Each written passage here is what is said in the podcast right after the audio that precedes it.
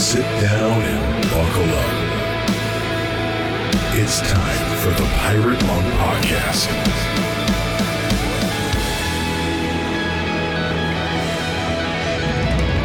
Welcome to another episode of the Pirate Monk Podcast.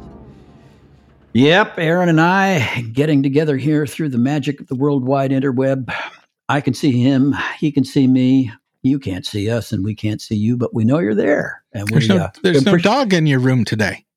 Yeah, I uh, I banished Daisy.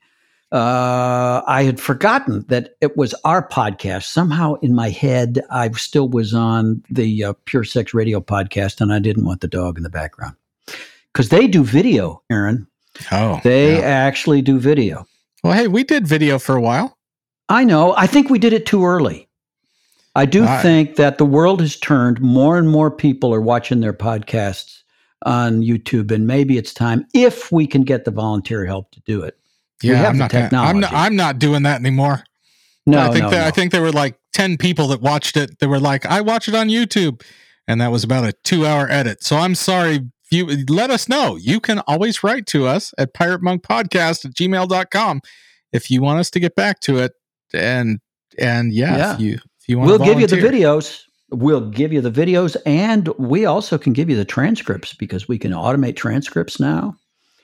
But Aaron and I don't have the time to do that work. I do think that I uh, I would love the listeners to be able to see you in your natural habitat. they Jeez, I hear our guests.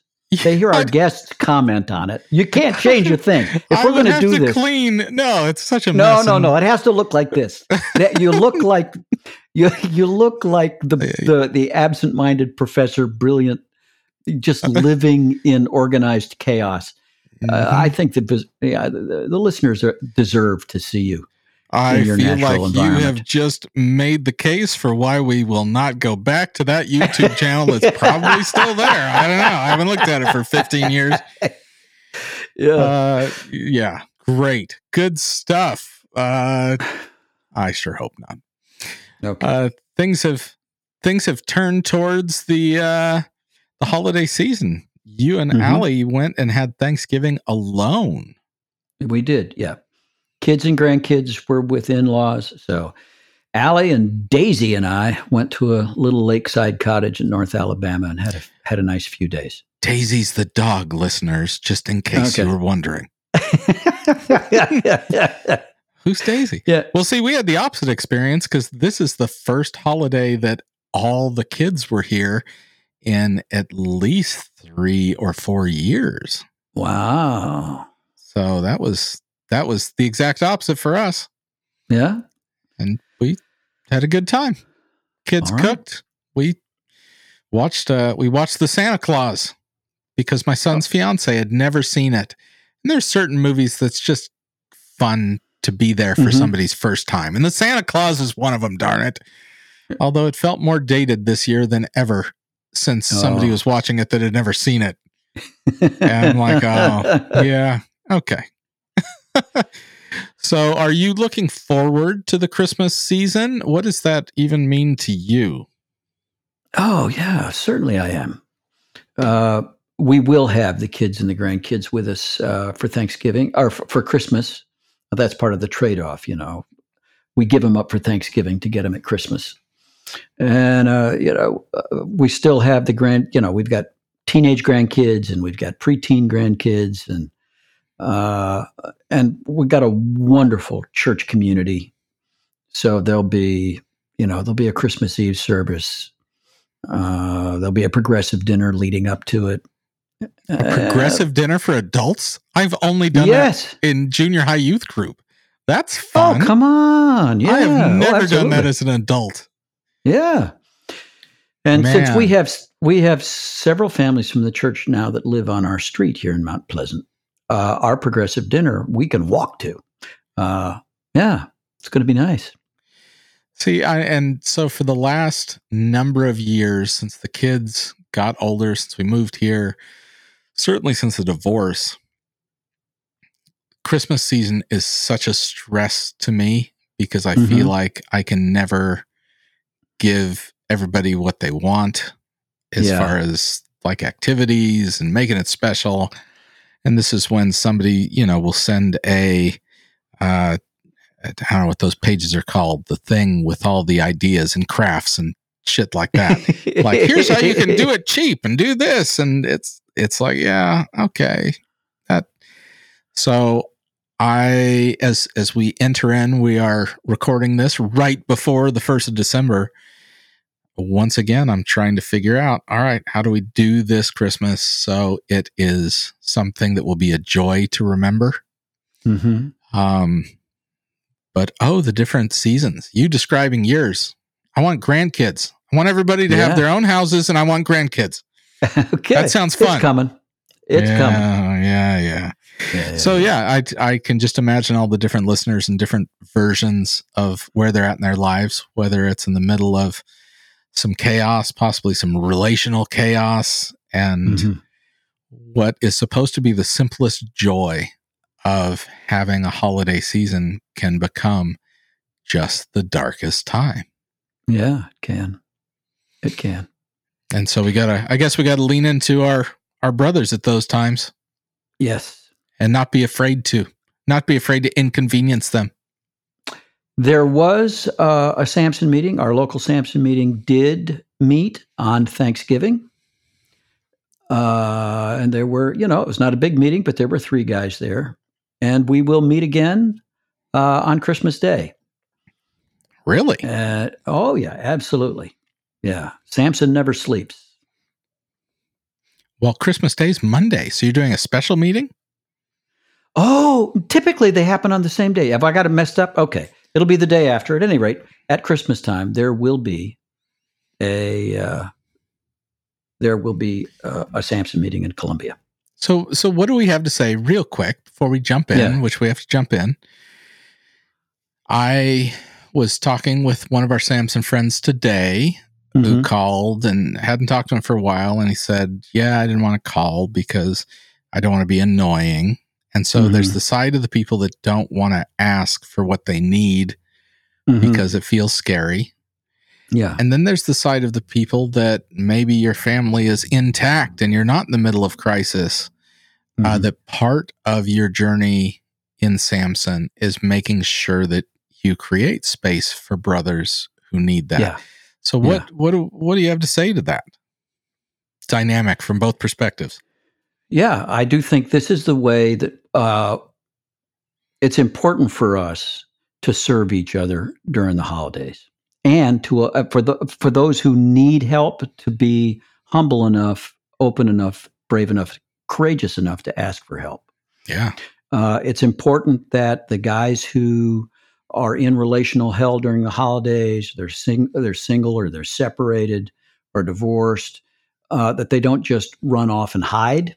And it's also important that for those of us who, by the grace of God, have an intact relationship and a family, that we uh, we open the door uh, to e- even if they're not in the house with us on on the holiday, we can take some time away from the family, get on the phone, uh, get on the computer, connect with that man that we know is by himself. Um, yeah, it's just it's it's part of uh, being a member of a brotherhood and a body. Yeah, it's part of community. Well, I'm thinking we're going to have to ask Sean to push this episode up because I just realized this probably isn't coming out until like March, and this Yeah, yeah. conversation will make no sense. But We- listeners, we- maybe we'll make it happen. But if it's March, think about all of this for Easter because many people in Easter might not have a place to, you know, do a hunt. I don't know. Uh, but stick with us. Uh, we got a great conversation coming up. And so we will be right back here on the Pirate Monk podcast. You know, listening to podcasts like this one is certainly helpful to your recovery. And so are the many books that we recommend. But recovery is not something that any of us can do by independent study. None of us can recover alone. We heal in relationship. So it's crucially important for you to find a recovery community, a Samson Society group, or a Pure Desire group, or a Celebrate Recovery, or other 12 step program somewhere where you can bring your real self and say the real truth.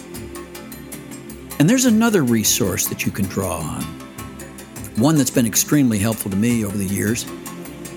In those times when my recovery has plateaued, or when I've gotten stuck, or I've started to lose ground, I've found that there's nothing like time with a highly skilled, well trained therapist or recovery coach to get me moving again. Now, sometimes that's taken the form of a weekly counseling appointment. At other times, it's meant attending a week long or a weekend intensive. If you're ready to take a dramatic step forward in your recovery, let me suggest LifeWorks Christian Counseling. Uh, these are good folks. The Hunters and their staff get addiction, they understand trauma, and their approach is both biblically and scientifically sound. They work with individuals and couples. They're based in Madison, Mississippi, but they can work with you anywhere, remotely through Zoom. And at various times throughout the year, they also run weekend intensives for Samson guys. To learn more, go to lifeworks.ms. That's lifeworks.ms, or give them a call at 601 790 0583.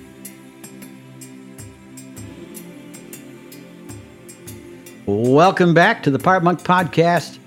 Hey, what a privilege it is to have with us on the show today Jonathan Daugherty, uh, founder, I guess, uh, patriarch of Be Broken Ministries. Welcome, Jonathan. Yeah, thanks, Nate. I'm glad to be here. I, I don't know if I'm ready to be called patriarch, but that's pretty uh that's pretty sweet. I guess I got the gray and the beard and things like that. You got so. the look, man. You've got the yeah. patriarch beard happening. I'm looking at you and Aaron on the split screen here, and I I, I don't know. I'm just uh I, I, feel like it's time to go up to the temple. Oh, uh, Jonathan's coughed. I'm just lazy. Well, Jonathan, I had a great time yesterday having a conversation on your podcast. How long have you guys been podcasting? Uh, we started about two years after I founded the ministry. So 2005 is when we started the podcast, and it's it's why the name of the podcast is Pure Sex Radio because we actually started before podcasting was around. we were wow. actually on the radio before podcasts existed. Amazing. And man, that that makes you a pioneer because you were publicly talking about this stuff in 2005. That's before we didn't start our podcast until I think 2008. So you were three years ahead of us. Uh, take us back to the early days. What brought you into this ministry? Was it mere curiosity? You woke up one day and you thought, gee, gosh, I wonder what it's like to be a porn addict and uh, if there's a way I could possibly help people like that. Is that how it went down? Not really. In fact, after being in this space of ministry for over 20 years now, I've only met, I can count on one hand the number of people that are in this kind of space as a vocation that uh-huh. did not enter into it with their own story that's connected mm-hmm. to that vocation. And so yeah. for me, that was really how I got into this. And I, w- I would say I was the reluctant minister in this uh-huh. space uh-huh. because um, real quick backstory I got introduced to porn when I was 12. And so from there all the way up until um, starting, well, not even starting the ministry, but up, up until 1999, mm-hmm. I was mm-hmm. building a porn and sex addiction. Quietly, yeah. it started very slowly. Um, uh, but then by the time I hit college and beyond, it just accelerated, came into my marriage. And then my recovery personally actually started in 1999 when my wife left me because okay. of my porn and sex addiction, and um, and just entering into this space that I had I had never known before. I mean, I I think one of the biggest lies that I believed about in my addiction was I'm the only guy that's ever thought the things I've thought or done the things I've done. There's nobody that right, could yeah. actually identify or, or empathize with what I've done. Yeah, and so getting, which which which is always surprising that I had no idea you were that much of a billionaire to have personally funded the multi-billion dollar porn industry. I'm always shocked to meet guys like you that are such subtle billionaires. I know. Well, the interesting thing to me is that uh, that that's one of the subtle little lies of of like addiction in general mm-hmm. is that um, you you begin to learn how to think delusional thoughts. Sure. it's a very irrational, you know, way to think. So then in my recovery, kind of getting into the space and starting to understand what does my goodness, what does confession and honesty and community and all these kinds of things mean?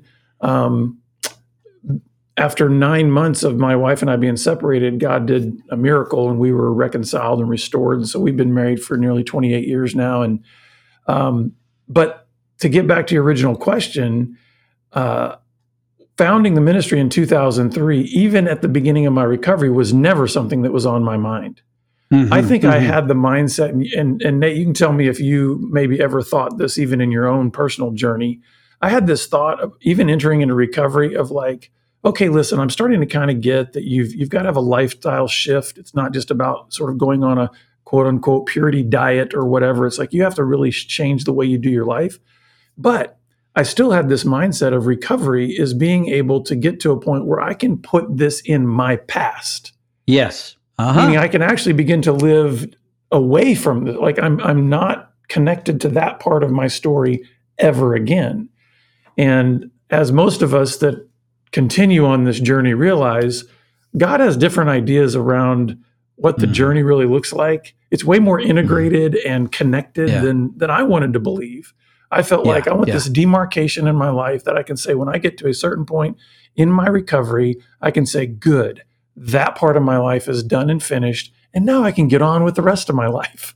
And yeah. Yeah. and and God really started um, sort of turning the apple cart over in my life in 2002 Yeah. by starting to really disrupt my prayer life with Him.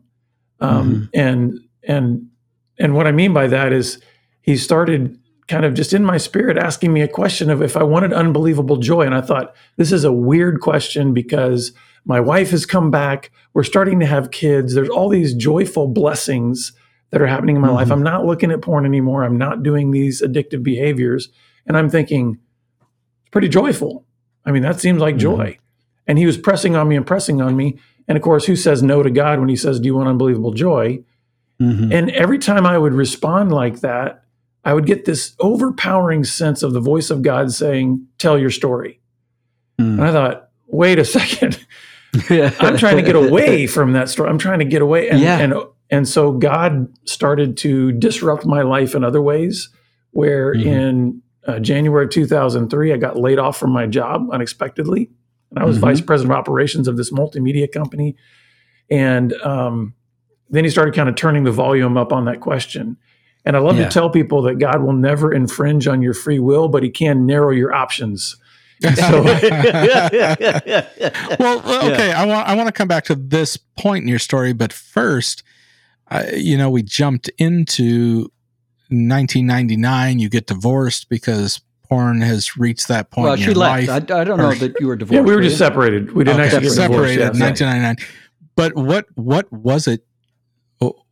What was porn the solution for in your life that brought you to that place?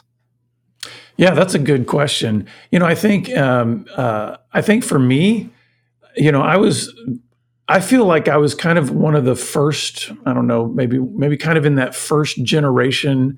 I mean, I'm a Gen Xer, but I'm I'm Mm. I still think there was a, a a growing number even in my generation that was getting into pornography and other kinds of things, not based on the old model, which was always sort of like a a wound model, an abuse model, or something where there was there was a, a wound that was then being the Mhm. reason why going into that. I mean, I had a friend introduce it to me, and it was just like an explosive curiosity thing. But what it eventually became was a substitute for actually being vulnerable. I Mhm. was a I was terrified of what does it look like to be truly emotionally naked or emotionally vulnerable to anyone, let alone like a spouse or whatever. But so I was I learned um, this is where Nate, your story and mine kind of parallel a lot. I, I learned to know how to really impress people. Yeah. I mean, I could be I could be eloquent or I could be, you know, kind of the rock star, so to speak, in a way that uh, was less genuine than authentic, but people bought it as genuine. yes. If that makes sense. It was Oh, like yeah. I, I had a great persona, Yeah. Yeah. So you were you were you were the Roger Daltrey of those situations. Yeah, exactly. But, Sorry, um, a, a so to answer your question, the listeners won't actually know what we're talking about. But yeah. go on, Rockstar. But to, but to answer your question, Aaron, yeah, it was uh, it was it was more. I think it, it wasn't so much like in response to I had this you know tormenting childhood or I had parents that were disconnected or whatever. I actually had a very stable home life. Obviously, not perfect, but Right, yeah. um, but I didn't have some of the the sort of normal to that point in history kind of indicators that would lead towards this kind of addiction. And so in Mhm. my in when I did start my recovery and started looking at some of those questions like what you're asking, I realized this is an avoidance mechanism. This is a uh, a stress reliever. This is a way to keep myself at an arm's length from Yes. what it really requires to be intimate and to be known. And Mhm. it was safe. It just felt safer for me to go to things like pornography to be able to say, I can have these sort of pseudo intimate feelings without the real, genuine vulnerability that intimacy requires.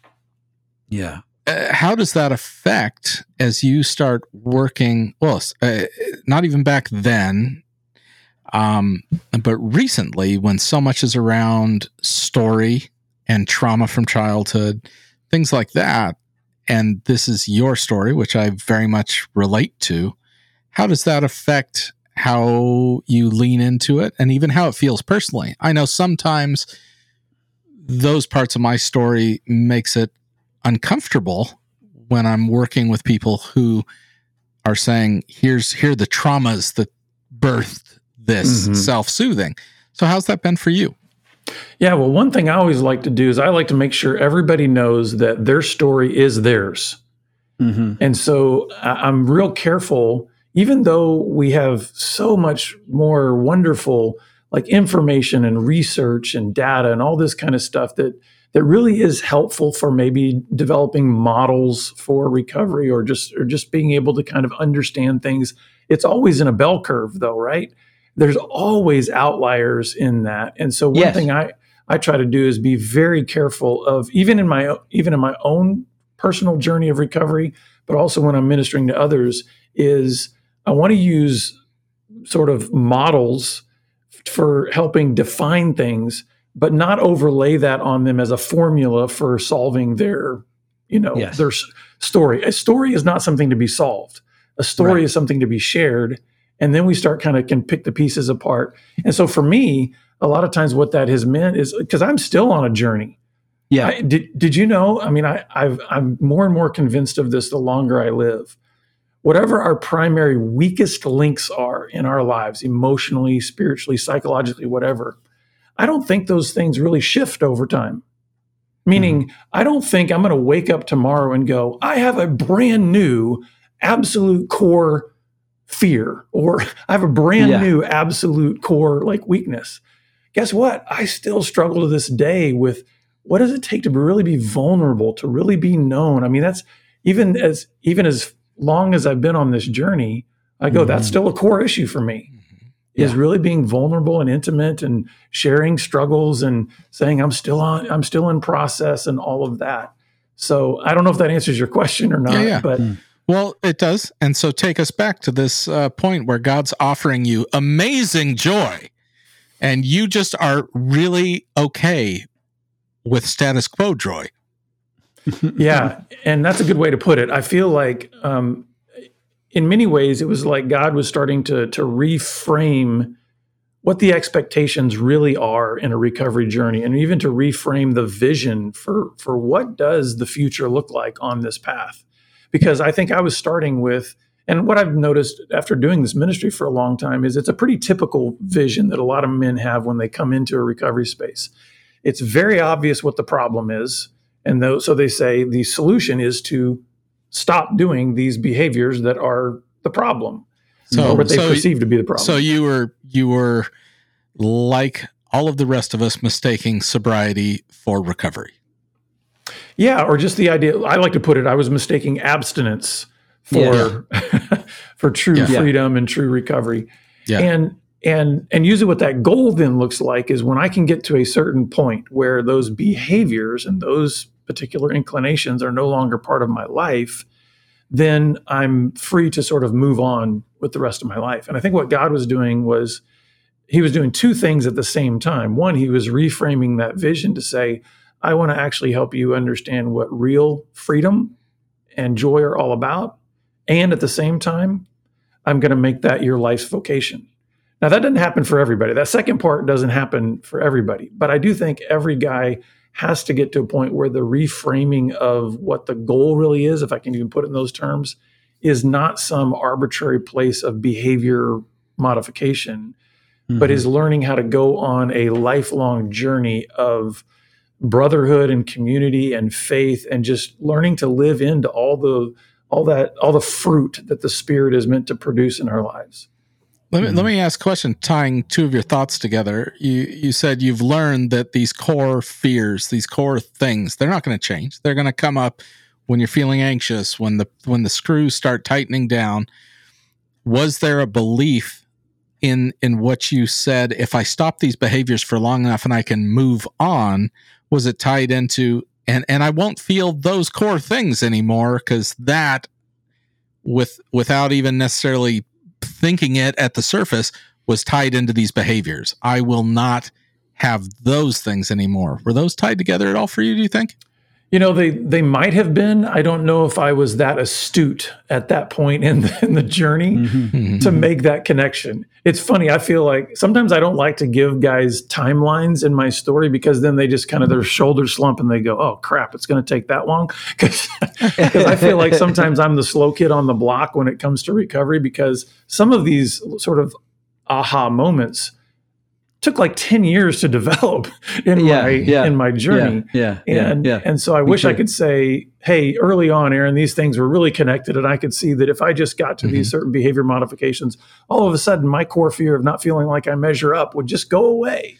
But well, but the reason I ask is because a lot of listeners may have that beneath the surface as well. Mm-hmm. I'm trying to get rid of this behavior and I just believe that will solve all these other things that really the behavior was just helping to mask and removing the behavior only brings that other stuff to the surface to say now you're really going to look at this and mm-hmm. and that can feel surprising or even like a failure like i i i'm abstaining now why is this still here i mm-hmm, thought it was going to mm-hmm. fix it and if we mm-hmm. don't consider that then i think that can can certainly put guys in uh, danger for relapse because abstinence or sobriety is not accomplishing what they assumed without even thinking about it was supposed to happen. Yeah, and I think one of the things that is very important to, to say at this point is we can so easily compartmentalize this addiction into a place that we say it's sort of separate from some of these other emotional issues or these wound issues or some of these other kinds of things. In other words, even to have this conversation we're having right now, some guys that are listening to this might be going, I, don't know if I still see the connection. Like they're they don't understand because they've so tried to put this into a particular box and say, listen, my porn use, that's kind of just me time. It's, you know, I get it that maybe when I'm stressed, I go look at porn or whatever. And they don't see that there is a huge engine that is driving this on the emotional level that is underneath all of that. And so I think it's kind of baby steps that you have to enter into this space. And you almost you almost have to do some reverse engineering where you say, okay, let's look at the, you know, let's let's look at what you're doing in your your acting out behaviors. And then you start kind of diving into those attractions, those temptations. And then when you start uh, unpacking that, a lot of times what you'll realize is guys have developed what we like to call in our ministry a sexual filter. And it's based on all these things we're talking about core fears, anger issues, you know, family of origin kind of stuff. And this is some of the biggest aha moments that guys have in our ministry is when we start going back and, and talking about some of those things that developed patterns in their life, they start to realize, you know what, my temptations aren't even random. Because mm-hmm. I think we can easily think, I'm looking at porn because of, and then you fill in the blank with whatever it is, and it's usually real behavioral or it's just really, I'm just a guy or whatever. But when you really start breaking down what does capture your attention, what is the thing that causes you to turn your head? What are the what are the things that cause you to to hold that into your mind and say, I'm going to fantasize about that later? And when they realize that that is actually rooted in some of these core emotional issues that we're talking about, it's like the lights start coming on and they realize I am a whole integrated person that is being driven towards these things. In other words, I'm not these compartments or these disconnected pieces. I don't have addiction me over here and then somehow like spiritual me and emotional me over there. Mm-hmm. Um, so I think this is very important to the whole overall journey. But I would just want to encourage the guys that are listening, especially if you're you know early on in the journey. This takes a long time, and so that's why I think we have to we have to set this vision for recovery that is not about just stopping certain behaviors, but is about going on this journey of really learning a new way to connect with yourself and others. Okay, so hmm. in this journey, you've talked about behavioral stuff. Part of being on the journey is stopping certain behaviors.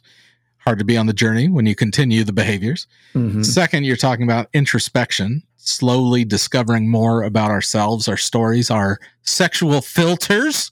That's what you said, right? Did I get mm-hmm. right? Yeah, yeah. Okay. But I love that term, I, by the way. Yeah. Okay. I get the third the third piece of the question I would have is what did you discover about the role of grace when mm-hmm. you started stepping into this? Well, now you're now you're uh, getting into my absolute favorite topic. uh, this is my absolute favorite thing to talk about with guys um, because I think you know I actually had had the the great honor of being able to be raised in a Christian home where uh, the gospel was taught. I, the gospel was actually lived out in my parents. It was not just in name only. They were doing their best to try to follow the Lord and really live according to His word and His principles. And so I feel like I got a good foundation. But um, I like to say there's a I can't remember the name of the counselor, but I use her phrase all the time. She says, "Kids are great observers but terrible interpreters." Mm-hmm. And so I think I think what was slowly and subtly being sort of woven into my heart, especially as I was starting to get uh, divided with this porn use and this secret habit, was I was starting to be to put grace in connection with behavior, meaning like grace can kind of go up and down based on my behavior. Like God's favor is on this yo yo and it's really based on my performance. And I think that just started subtly kind of getting ingrained in me to where it really took me getting into recovery to have a whole, if I could put it this way, reformation mm-hmm. around yeah. my understanding of grace. So, how um, did you come to reinterpret grace? It happened literally the day that my wife left me. Um, it was that stark of a moment because when she left this is this is going to be one of those things that sort of again proves that when you when you really develop an addiction you become delusional in your thinking um, i never thought my wife would leave me now that's nuts i mean i am i'm not just mm-hmm. looking at pornography i am uh, i'm i'm sleeping with prostitutes i'm having multiple affairs i'm using the internet to set up on, offline encounters i mean i am a mess sexually in terms of my mm-hmm. addiction mm-hmm. And yet I never thought she would leave because I thought she's the she's the good one in the relationship. Well, when she left, it's kind of like that just took my knees out from under me. And I remember going back into my living room after I watched her car, you know, drive off. And it's kind of like I had the first clear thought I'd had in my life. And uh, I think some of us can narrow our lives down to these sort of pivotal moments where it's like literally this five minutes of time set the trajectory for the rest of my life. Mm-hmm. And in that moment, I knew I had only two choices. I could keep doing what I was doing, but I would be dead within a year because I was already suicidal and all kinds of other things. Or I could return to the God who saved me as a young boy. And I remember, I won't go into all the details. It's kind of a long story in terms of, of how I came to, to faith, but um, when that memory of of you know coming to faith in God hit me at that moment when I'm a full blown sex addict sitting on my couch, you know, totally alone. I just sort of broke down and I remember hitting the floor and I just couldn't hold back tears. But I also had this view of God at that moment of, yeah, this is the woodshed moment that God's going to have with me. Finally, He's going to set me straight. He's going to come and give me my whipping and get me back in shape. And the experience that I had with God was completely counter to that. Mm. Mm-hmm. I mean, Jesus met me on my floor. Mhm. without any words of condemnation. In fact, as clear as you're hearing me right now, I just heard these words over and over and over again in my mind saying, I know, I know, I know. Mhm. And Mhm. that was grace. I did not deserve to have that kind of treatment for what I had been doing to my wife and others and to God and everything. And so for me, I felt like that moment on the floor with Jesus totally reset and recalibrated my understanding of grace. Because I Mm. thought if in this moment, this moment where I believe really my life is over, I mean, what what could I possibly what could happen that's good from this point in my life is what I was thinking. If he's willing to meet me like that there, with that kind of grace and no condemnation, then I thought maybe there is hope that my life could be Mhm. completely changed. And so that's the foundation from which the rest of my recovery and really the rest of my life has been based on is that understanding Jesus that's willing to meet us in our mess and go, I know, I totally know. I've I've borne all your shame, I've borne all your sins. I know exactly where you are right now, and I'm not going to leave you. That changed everything for me. Boy, that I know. I'm just thinking of the Psalms. Oh Lord, you've searched and know me. You know everything Yeah. my going out, my coming in. And then where can I go from your spirit? I can go to the depths, I can go to the Mhm. heights, I can't. And anybody who doesn't understand the grace you just talked about, all of those realities of God should only terrify the shit out of us. Mhm. Mhm. Yeah. Well, and I feel like I've been spending the last 24 years on a journey of learning what all of that means to how I live. And that's why I believe, and this is what I teach all the time, you know, grace is the foundation and the fuel for our transformation. Yes. Yes. I think many times people look at grace as sort of like just this get out of jail free card kind of thing Yeah. or your ticket to heaven or whatever. And then they say, but but now it's up to me. You know, now that Right. I've been quote unquote saved, now it's up to me. And um, I love the fact that God won't let us get off that easily. Like Yeah. he's very, if I could put it this way, he's very jealous about his grace. Yeah. Yeah. Meaning like and and and the and the woodshed is just as cheap as anything else. Mhm. I mean, the woodshed's a way to avoid God's grace. God punish me. Mhm. Yeah, and that's the thing. You know, what's been interesting, not only in my own life, but also in the life of the men we serve. The the the one thing about this grace based approach that actually is the biggest stumbling block is they come to realize that the grace based way is not easy. Mhm. And the reason it isn't is because guess what? Grace doesn't allow for us to get any credit. Yeah. And yet I tell them in the same breath, I say, grace is absolutely going to be the way in which you're transformed. And you're going to work your butt off like you've never worked your butt off in your entire life. And they're like, wait Mhm. a second. It feels like you just put grace and works together. And I always tell them, I said, when you actually do understand and experience the grace of God, you will become the hardest working saint in the kingdom. Not because you're earning anything from God, but because you mm-hmm. understand just how much you are beloved and embraced and how much he will meet you on your floor, then you're like, absolutely, I'm gonna I'm gonna work in response to that grace, not as some way that I think I'm I'm earning it. So this is Hmm. hugely important to recovery because you started off with you losing grace because of performance and abstinence and sobriety can be the thing that we offer God as the gift. Here it is. I've done this. I haven't touched Mm. my wiener in six months now. And he's like, no, no, no. I, I searched and know you. And there's so much more to you than that, which then brings back the fear of you've seen all my deficiencies. Oh, yeah.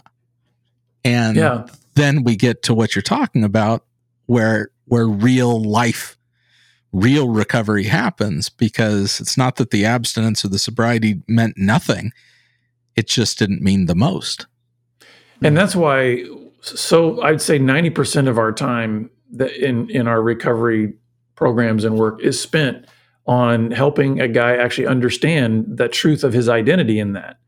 So when when you have this grace-based foundation and when you say there's absolutely nothing that you could do that would make God favor you more or less. He can't love you more or less. It's like at a constant 10 all the time. You know, look to the cross. That's your value to God. You're worth the life of his only son. He's the same yesterday and today and forever. He'll never change. Therefore, your value can't fluctuate. Great. We got that baseline. Now, all the work that has to go on in the recovery journey, all the setting of boundaries and, and confessing sins to one another and getting in group and, and doing all that kind of work has no basis on changing that measure. So, mm-hmm. therefore, what this does is you know that your identity is a constant. So, when you come into a group setting and you're saying, Man, I had a crappy day, well, guess what? Your value didn't go down. You can get to work on learning from that mistake rather than feeling like your identity is that mistake. Also, if you come in and you report to the guys, man, I, I like resisted 10, 10, 10 temptations today. I had a great day. Your value didn't go up before God because God says, guess what? I'm the one that was faithful to give you a way of escape for every single one of those temptations. 1 Corinthians 10 13. So there's a sense in which there's such a stability that grace brings to the recovery process that whether we are hitting home runs or we are striking out, our value and our identity, identity doesn't change. And I know for me, that has made all the difference in creating that stable baseline. And it's by grace. So if I if I'm, you know, crapping out on one day, guess what? His grace lifts me up. If I'm doing great on one day, his grace gives me what I need to to worship and celebrate because it's like I recognize that wasn't because of my strength, my wisdom, or my power. But man, the mm. work of that is so complicated because say you hit 10 home runs. I resisted the temptations. The idea of, okay, well, that didn't increase the grace. Oh, right. But there's a Christian version of humility mm that is devastating, where it's like, don't ever think that was awesome. But it was awesome. Why is it awesome? Because my dad, because of his grace, is like, oh, I'm loving what you're doing today. You're rocking it. And so my affirmation comes from his love versus my own arrogance, where I can also think it was awesome because now I have something to bring God. That becomes nuanced and subtle, and that takes a long time to work out. I feel joy because I resisted temptation because I'm in the center of my dad's pride for me. And he's only able to do that because of the grace as a whole. But that's, that's, that's why, nuanced. Yeah. And that's why another one of those components that's so closely tied to the identity issue is, and I'm sure you guys deal with this all the time, is having to have grace attack the shame mm-hmm. that comes yeah. as part of somebody's addiction because all those things are intertwined. Your identity and shame are so connected in your addiction. I mean, it's like they feed off of each other to make you start to believe that you are your sin, you are your addiction. Like that's an identity statement. And so even when we start getting identity clear, uh, more clarity around it based on grace, guess what? Shame's just going to get louder and say, yeah, mm-hmm. but you know what? Okay, so you started this recovery a month ago, but you know what? Yesterday you looked at porn you're a piece of crap, you know? And so it's like you have to then do that battle because otherwise if if you do what we call performance-based recovery, when that shame attacks, you're going to say, okay, I got to try harder because you're mm. thinking you have to earn something now, right? You think my my value just went down, so I've got to earn it. Whereas if we can keep that grace constant, and that's why I think we need um, we need guys that are that have been in the journey longer that have started to learn this, like this grace is getting into their bones. Um, mm-hmm. This is mm-hmm. why I'm so so adamant with guys of saying, listen, the the full circle of of the process uh, is is you then sharing with others, you then actually coming along and mentoring others. We have what we call our transformation pathway, and it's heal, grow, share. And I tell people mm-hmm. all the time, you haven't really completed the circle yet unless you're taking this amazing transformation that God is doing in your life and then sharing it with others. Well, Nate, I'm just catching up with Jonathan Daugherty, but what are you what are you thinking? Well, I'm wondering. So, uh, you're invited into joy, and the price of this uh, this extra joy, this amazing joy, is to start telling your story. How did that? How did? Where did you tell your story first? And and then how did Be Broken come out of that? Yeah. So when I finally um, realized that you can only wrestle with God for so long before you walk with a limp, um, yeah. I said, okay, I'm all in. And and it wasn't like it was totally reluctant. I mean, eventually my heart began to change and I started to see from God's perspective, oh yeah, you know what? Me continuing to think that this journey is about me just getting on with my life is really still pretty self-centered. When I started seeing it from God's perspective and saying, this is his story. I mean, he's done this amazing work in my life. I can't take credit for this, you know, freedom that I'm enjoying. When I Mhm. finally got on board with that, I, you know, the first place I really went to was my church. And Mhm. I, uh, I'd already, it's interesting because even prior to officially starting Be Broken Ministries, I had started a group in my church in um, actually in 2000. So I've been doing group Wow. ministry for 23 years now. Um, wow. And so, and that's that. That was my little. I feel like that was my way of saying, "Oh, that's my giving back or paying it forward," kind of a thing. But Mhm. God said, "I got bigger plans for you." Um, but then I went to my church, and and I remember we did a uh, um, we we did a men's gathering, and it was funny because there'd never been anything ever done before in my church around this topic.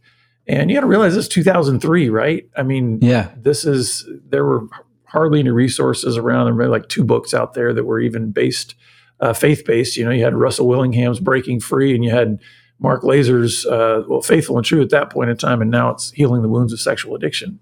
Um, but we had we were going to have this men's event, and I was going to share my story and and let people know about what was going on. And I remember my wife and I, we were like, this has never been done at our church before. And I mean, what would be just beyond the pale, crazy dream of number of men that we would want to have at this? And I just threw a number out there. I said, 100 guys would blow me away. Mhm. Well, guess how many exactly? It was exactly 100 guys Wow. that ended up coming to this. And I'm thinking, and at that point in time, that was larger than our entire men's ministry. We were in a Yeah, church- yeah. we were we were in a big church at that time. So that was kind of the launch of of the ministry. Um, but it was really about just being faithful to that call. It was three words: tell your story. Mhm. And so that's really what I've been doing for the last 20 years is just telling my story. And what I've found, and I know you've found this to be true too, guys, is that um, when you tell your story, it's the best bridge for building trust and credibility with Yes. guys who are going, I don't know if I want to talk about my porn issue or I don't know if I'm ready to do that. When you're willing to be vulnerable and tell your story, it's like they go, This is somebody that's been there. And also because they've been there, I might be more willing to listen to them than if somebody just starts spouting off statistics to me or telling Yeah. me something that sounds like it's come out of a book or just purely research or whatever. Um, so I found story to be the most powerful Yeah. link that helps us actually help others set, Mm. get, you know, get free.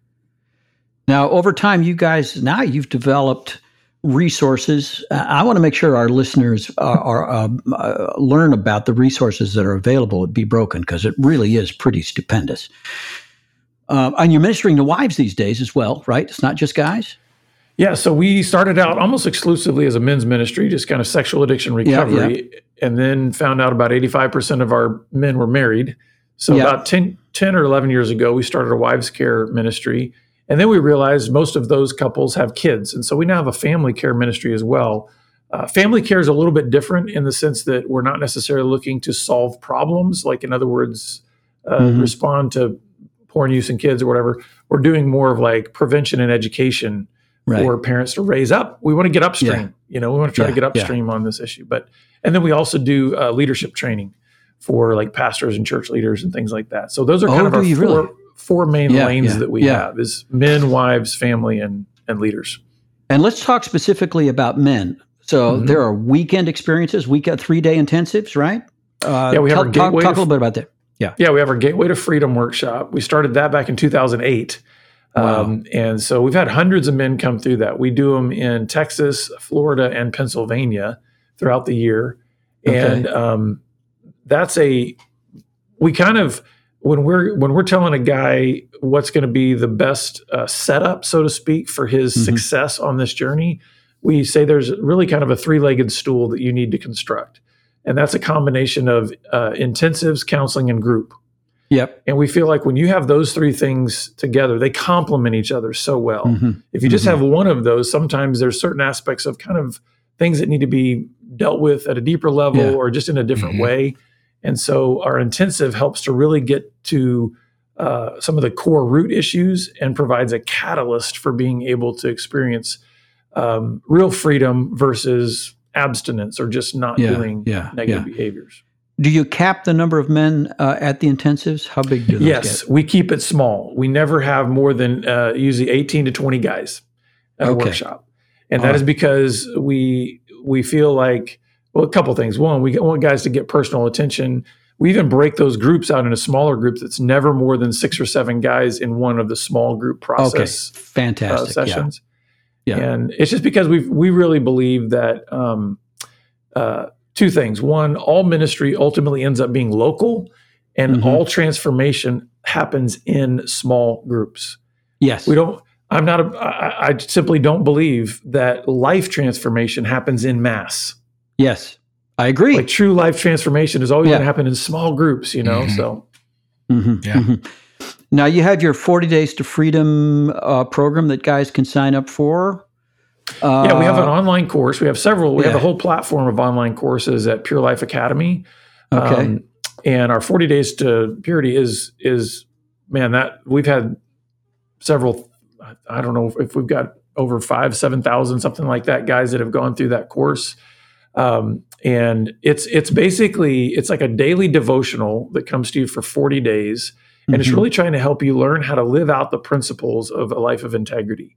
Yeah. And uh, what's great is if guys enroll in that, they get lifetime access to the course, so they can go through it as many times as they want, and just kind of Right. keep going deeper in each of those principles. Do you have ongoing online groups, online meetings? Uh, not not currently. What we do, we have our grace based recovery online study groups, and what those are, Yeah. those are eight week groups that are going through uh, my Okay. grace based recovery book. Yeah. What we try to do is for guys that maybe are in remote areas, we have a we have a, a national network of groups, and Uh-huh. then we try to feed those guys into wherever they can best plug in. And I know you guys have started doing online groups. Yeah, And this is where maybe yeah. we can mesh because we do have Yeah. these multiple online meetings every day where guys develop ongoing relationships. So Yeah. maybe that's a way we can cooperate. We love doing Uh, that. Yeah. Yeah. Okay. Now, how do how do people listen to your podcast? Because Nate was on it yesterday. I'm sure that's not uploaded yet, but tell us more about how people can connect with that. Yeah, well, uh, all of our resources can be found at bebroken.org. And then if you go on there, we have the podcast at uh, bebroken.org slash podcast. Of course, you can find it with any podcast catcher like Yeah. Apple, Spotify, any, any of those. If you look up Pure Sex Radio um, or you search my name, Jonathan Daugherty, the, the podcast will come up. Um, I, I feel like Pure Sex Radio is coming up on somebody's ex church watch or uh, Covenant Eyes. I, I don't know. Well, here's what's funny. So when uh, there was str- there was a little bit of strategy behind that name.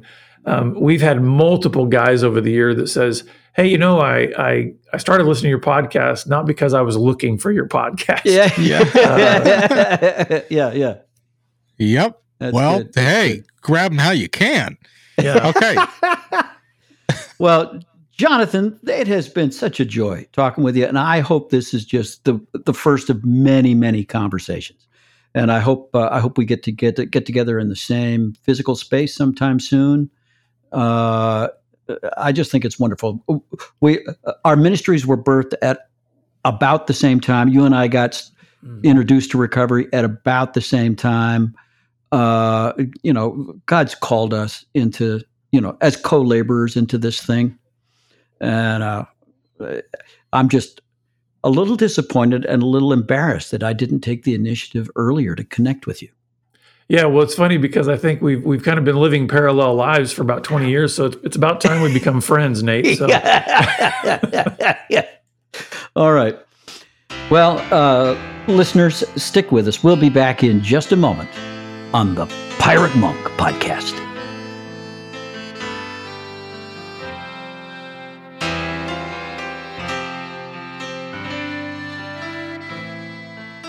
And we are back on the Pirate Monk podcast. I'll, I'll call that that that's the Jim Carrey cadence. okay. That's that's fun. Oh, I, what I a love great that you guys have this parallel life thing going on. I know, I know.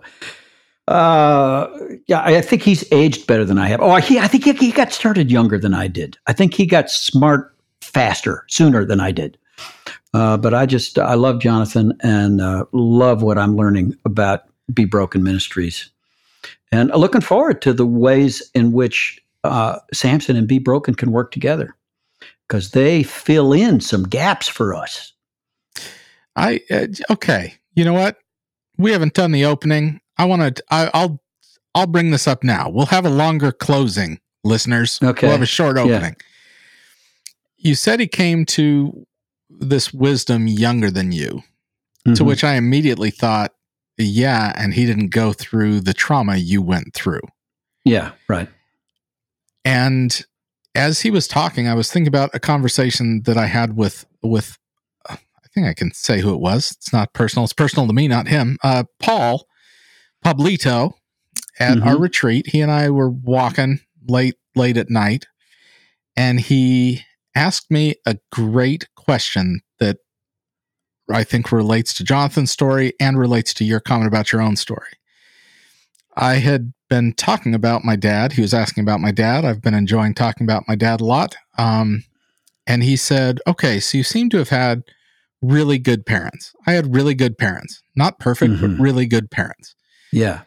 And he said, You know, we had just been listening to Adam Young and going through childhood stuff and how it connects. And he said, So you've got these really good parents.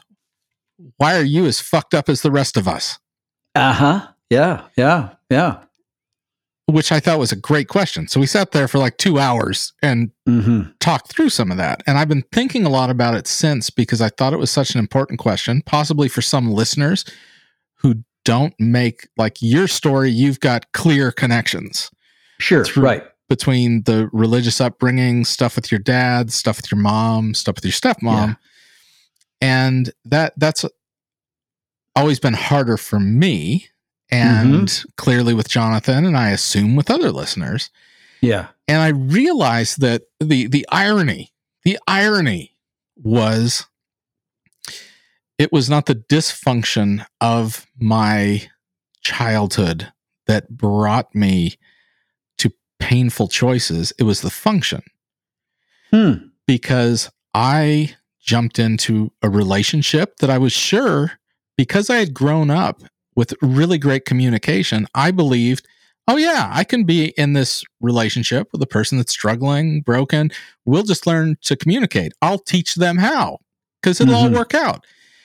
And so there was a naive arrogance to everything I did that was handed to me by my parents, but it was handed to me by my parents because they did a good job, not a bad job. And that seems pretty messed up that as Paul and I talked about it, I'm like, oh my gosh, I was brought to the same place, but not through the bad.